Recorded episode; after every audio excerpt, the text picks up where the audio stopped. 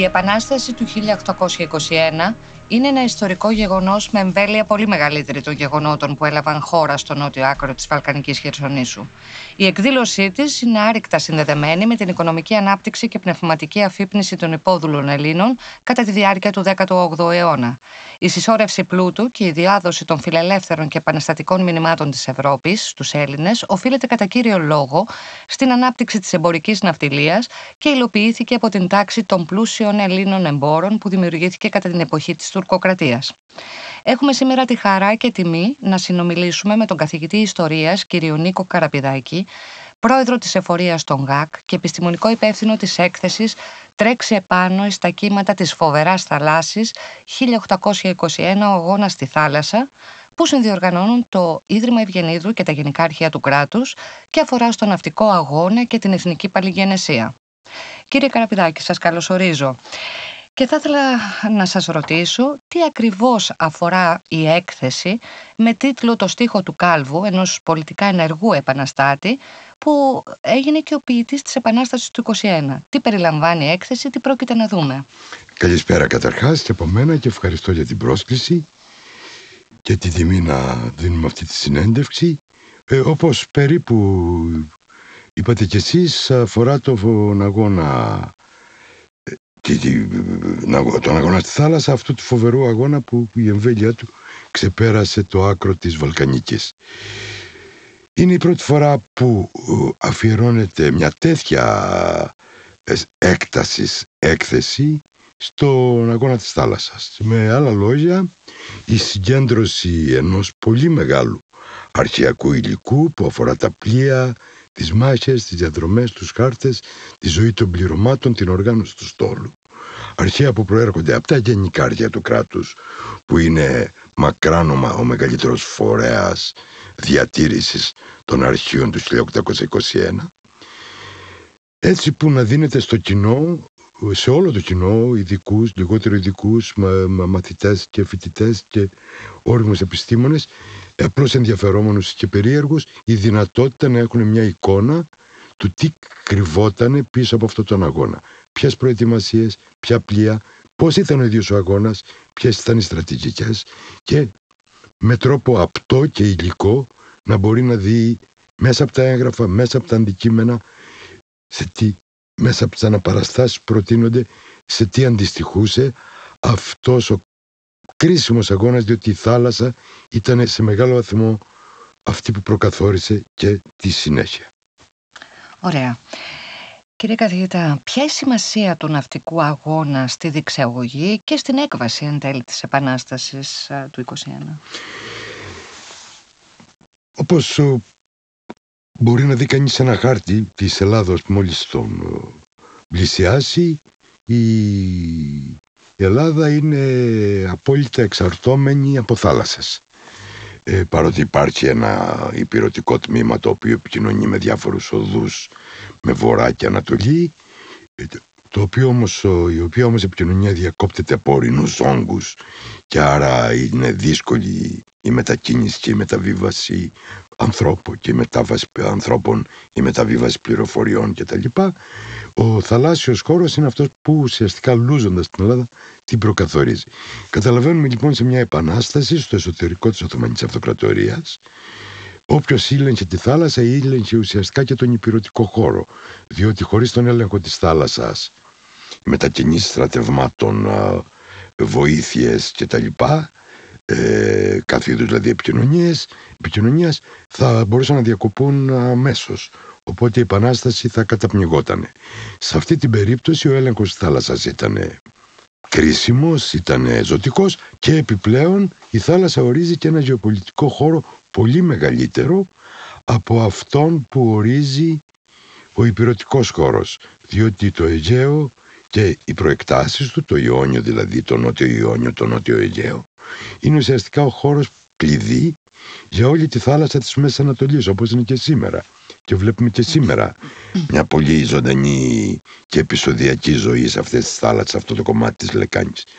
Οπότε με αυτή την έννοια η αγώνα, ο αγώνας της θάλασσας δεν είναι κρίσιμος διότι ουσιαστικά ήλεγξε την Επανάσταση αλλά αφετέρου έκανε και τον αγώνα της Επανάστασης γεωπολιτικά κρίσιμο, διότι οι, δυνάμεις, οι μεγάλες δυνάμεις ήξεραν ότι όποιος ελέγχει τη θάλασσα θα είναι και ο αυριανός παίκτης ο ναι. γεωπολιτικός στην περιοχή. Οπότε επένδυσαν στον ελληνικό αγώνα με διάφορους τρόπους. Τον παρακολούθησαν, τον κρηματοδότησαν έμεσα ή άμεσα αργότερα. Κράτησαν τον ενδιαφέρον τους και μετά την Επανάσταση. Διότι η θάλασσα, ο έλεγχος της θάλασσας καθιστά τη χώρα μεγάλης γεωπολιτικής σημασίας. Ωραία.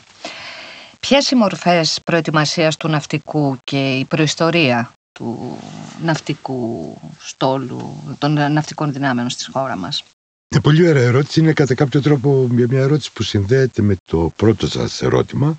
Δηλαδή τι δείχνει αυτή η έκθεση. Η προϊστορία, πώς είπαμε, πώς το είπατε, του ναυτικού αγώνα είναι ουσιαστικά η, η αναγέννηση ή αν θέλετε και η γέννηση. Διότι τέτοιο ναυτικό η ελληνική ιστορία είχε αιώνες να δει που, του, η αναγέννηση λοιπόν η γέννηση του ελληνικού ναυτικού που συντελέστηκε το 18ο αιώνα. Δηλαδή ε, αρχίζει περίπου το 1850 με μερικά δείγματα και νωρίτερα τα ελληνικά πλοία ε, παίρνουν πάνω τους το για λογαριασμό της Έλληνες πλειοκτήτες, ε, καπετάνοι πάνω τους τη διακίνηση του Οθωμανικού εμπορίου σε μεγάλο βαθμό δεν ήταν η μόνη. Μετά όμως από το 1750 έτσι, δίνω συμβατικά χρονολογίες. Αυτό το αυτή η ανάπτυξη του εμπορικού ναυτικού επιμένου ε, γιατί δεν υπήρχε φυσικά τότε ελληνικό πολεμικό ναυτικό γίνεται με αλματώδεις ρυθμούς αυξάνονται τα πλοία που έχουν Έλληνες καραβοκύριδες το 1770 μετά τη συνθήκη του, του, του, του πολύ γνωστή, παίρνουν και άλλα δικαιώματα διότι την χάνουν υπό την προστασία του της Ρωσίας. Δηλαδή μπορεί να έχουν και σημαία ρωσική, ε, να κινούνται δηλαδή μεγαλύτερη ευελιξία σε περισσότερα λιμάνια. Έτσι γίνονται σχεδόν οι αποκλειστικοί σχεδόν το Ιόνιο ναυτικό και το Αιγιοπελαγίτικο και είναι αυτό το του Αιγαίου. Όταν λέμε Ιόνιο εννοούμε στην Νότια Πελοπόννησο, ναι. όχι μόνο τα Ιόνια νησιά.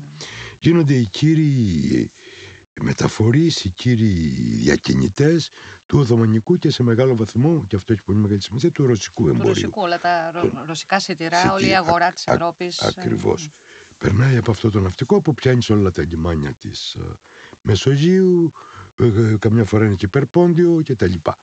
Ένα ναυτικό που δέχτηκε μια δεύτερη όθηση, όχι όλοι, αλλά πάρα πολλοί από αυτούς, την εποχή των Απολεοντίων πολέμων, που υπήρχε με αποκλεισμός από το αγγλικό ναυτικό πολλών γαλλικών λιμάνιων, σπώντας το Ναπουκιά ανάποδα. Πολλά αγγλικές βάσεις ήταν αποκλεισμένες και τις πούσανε τον αποκλεισμό τα ελληνικά πλοία μεταφέροντας ε, φόδια και κυρίως τρόφιμα ε, με ναύλα βέβαια πάρα πολύ πιο ανεβασμένα.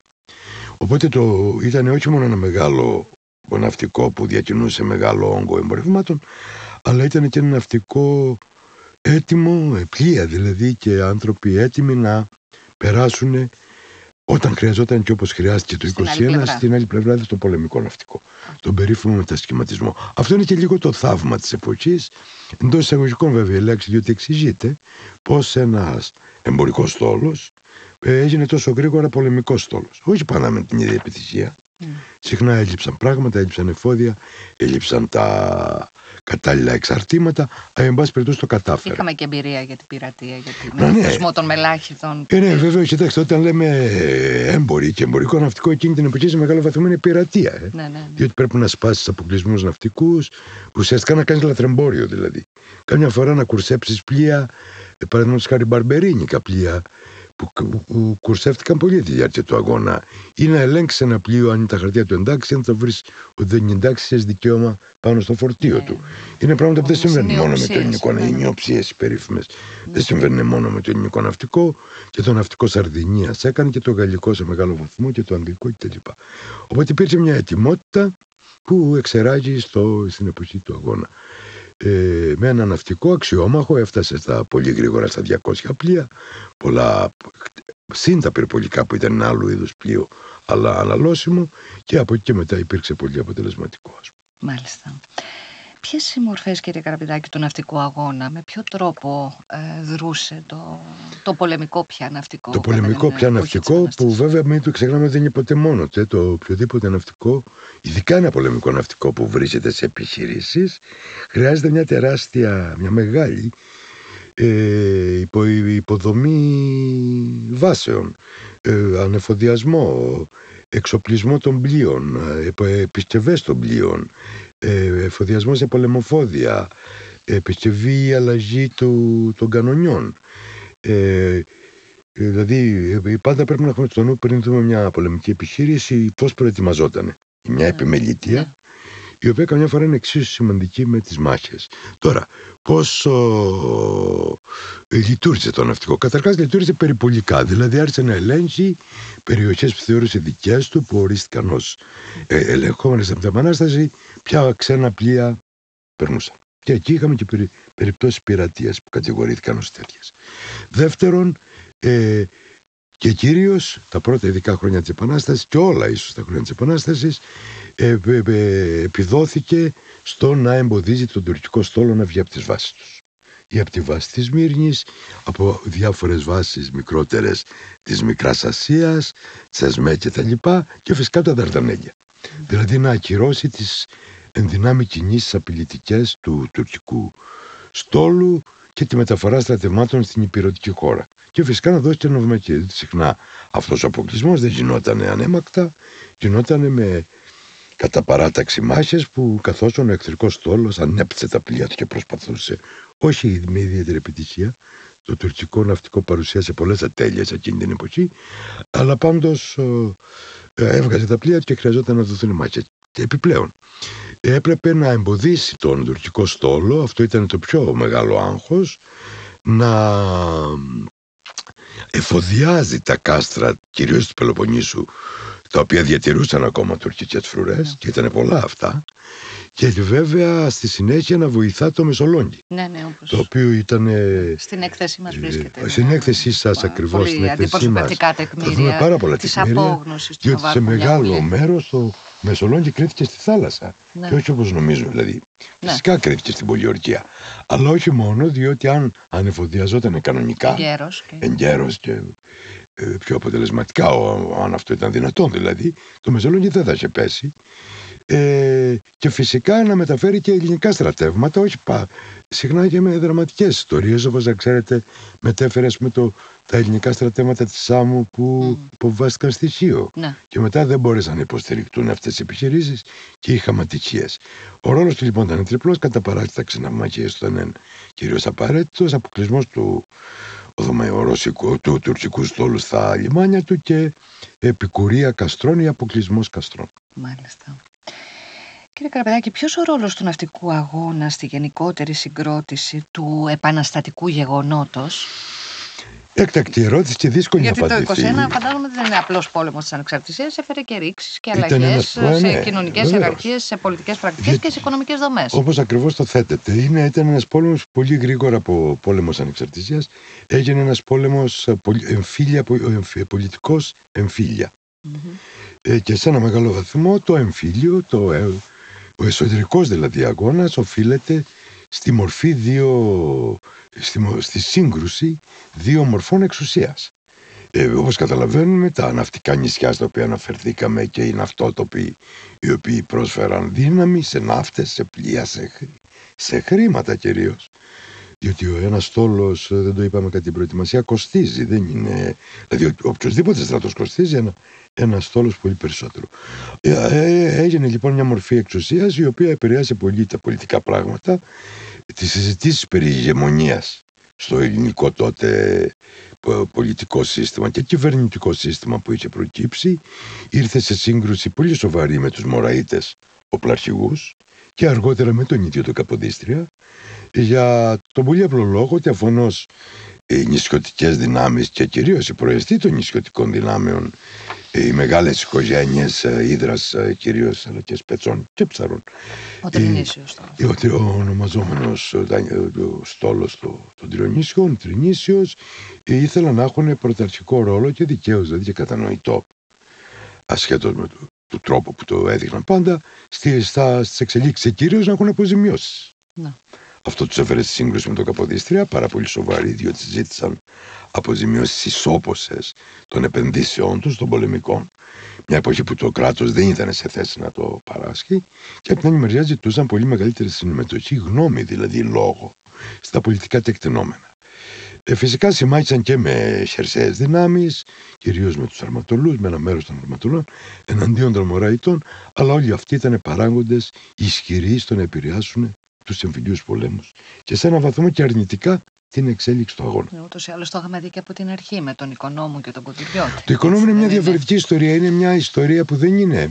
Φυσικά έχουμε, έχουν γραφτεί ωραία πράγματα για το, την, την περίοδο αυτή. Δεν έχουν σωθεί όλα τα αρχεία που θα μπορούσαμε να καταλάβουμε καλύτερα την περίπτωση οικονόμου. Ο οικονόμου ήταν. της καγκελαρίας της συγκεκριμένης. Ε, ναι, αλλά αυτά έχουν χαθεί όπως ναι, ναι, ναι. καταστράφηκαν. Είναι και πίτιδε. Τώρα δεν είναι η στιγμή να το κουβεντιάσουμε. Αλλά ο οικονόμου ήταν πιο πολύ μια μορφή κοινωνικού αγώνα μες στον ναι. εθνικό που είχε άλλη γνώμη για την ανακατανομή των λαφύρων ναι, ναι, των πλοίων. Ε, προκάλεσε ρίζη φόβου και έκθρας στην ανώτερη τάξη στους πρόκριτους ναι, ναι. Των, ε, της Ήδρας κυρίως και άλλωστε από ό,τι ξέρετε δολοφονήθηκε ναι, ναι. και από Ιδραίους και τα λοιπά. Ναι, ναι. Είναι μια ιστορία πριν σκοτεινή, η επαναστάση είναι πριν φτάσει στην Εθνοσυνέλευση ακριβώς.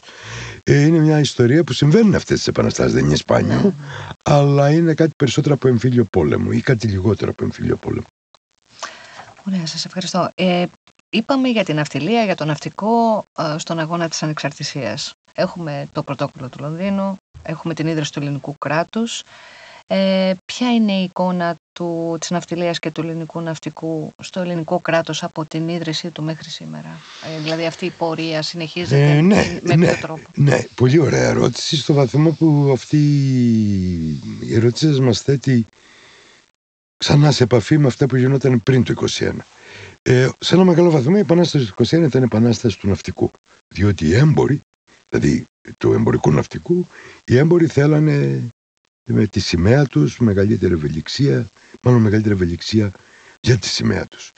Ε, το εμφύλιο ήταν μια διακοπή, τέθηκαν θέματα αποζημιώσεων, δόθηκαν αποζημιώσεις. Σε μεγάλο βαθμό οι αποζημιώσεις που δόθηκαν από το ελληνικό κράτος είναι αρκετά μεγάλες. Ε, φτιάχτηκαν εκ νέου περιουσίες δηλαδή σε έναν βαθμό αλλά όντως το ναυτικό, το εμπορικό τώρα πια, καλά και το πολεμικό που έχει από τον αγώνα και μετά μια άλλη ιστορία, γίνεται θεσμός, αποκτά τα δικά του πλοία και θα παίξει το ρόλο που, τον πολεμικό ρόλο που ξέρουμε μέχρι σήμερα. Mm. Διότι κατά κάποιο τρόπο η πολεμική ιστορία του ναυτικού, μόνο η ιστορία του πολεμικού ναυτικού γίνεται αδιάσπαστη, αλλά ξαναφτιάχνεται ένας εμπορικός στόλος, ο οποίος φτάνει σε απόγειο 40 χρόνια και ίσως και λιγότερο, αλλά πάντως ένα απόγειο 40 χρόνια μετά, το, μετά την Επανάσταση. Ε, γίνεται από τους κυρίαρχους στόλους, αντέχει την κρίση του περάσματος από, από το ιστίο στον ατμό ναι. και γιγαντώνεται περίπου από τους ίδιους ναυτότοπους που είχε γίνει και πριν την Επανάσταση Ιόνιο δηλαδή και Αιγαίο γιγαντώνεται τα τέλη του 19ου αιώνα και του 20ου αιώνα.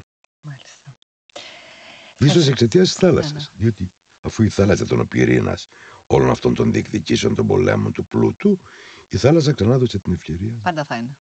Πιθανότατα δεν είναι πάντα, ναι. Μάλιστα για την Ελλάδα. Ευχαριστώντας τον κύριο Καραπηδάκη για την πολύ ενδιαφέρουσα συζήτηση και σε μια προσπάθεια σύνοψης, αντιλαμβάνομαι ότι οι ρήξεις που επέφερε η Επανάσταση και οι νέοι θεσμοί που εγκαθίδρυσε ήταν πολύ σημαντικότεροι από τις συνέχειες. Έτσι κι αλλιώς, η διάχυση και η αποκριστάλλωση των ιδεών, των νέων ιδεών, είναι πάντα μια αργή διαδικασία που μπορεί να πάρει πολύ χρόνο για να ολοκληρωθεί. Κύριε καθηγητά, σας ευχαριστούμε για τον χρόνο σας. Σας ευχαριστώ και εγώ. Καλό απόγευμα.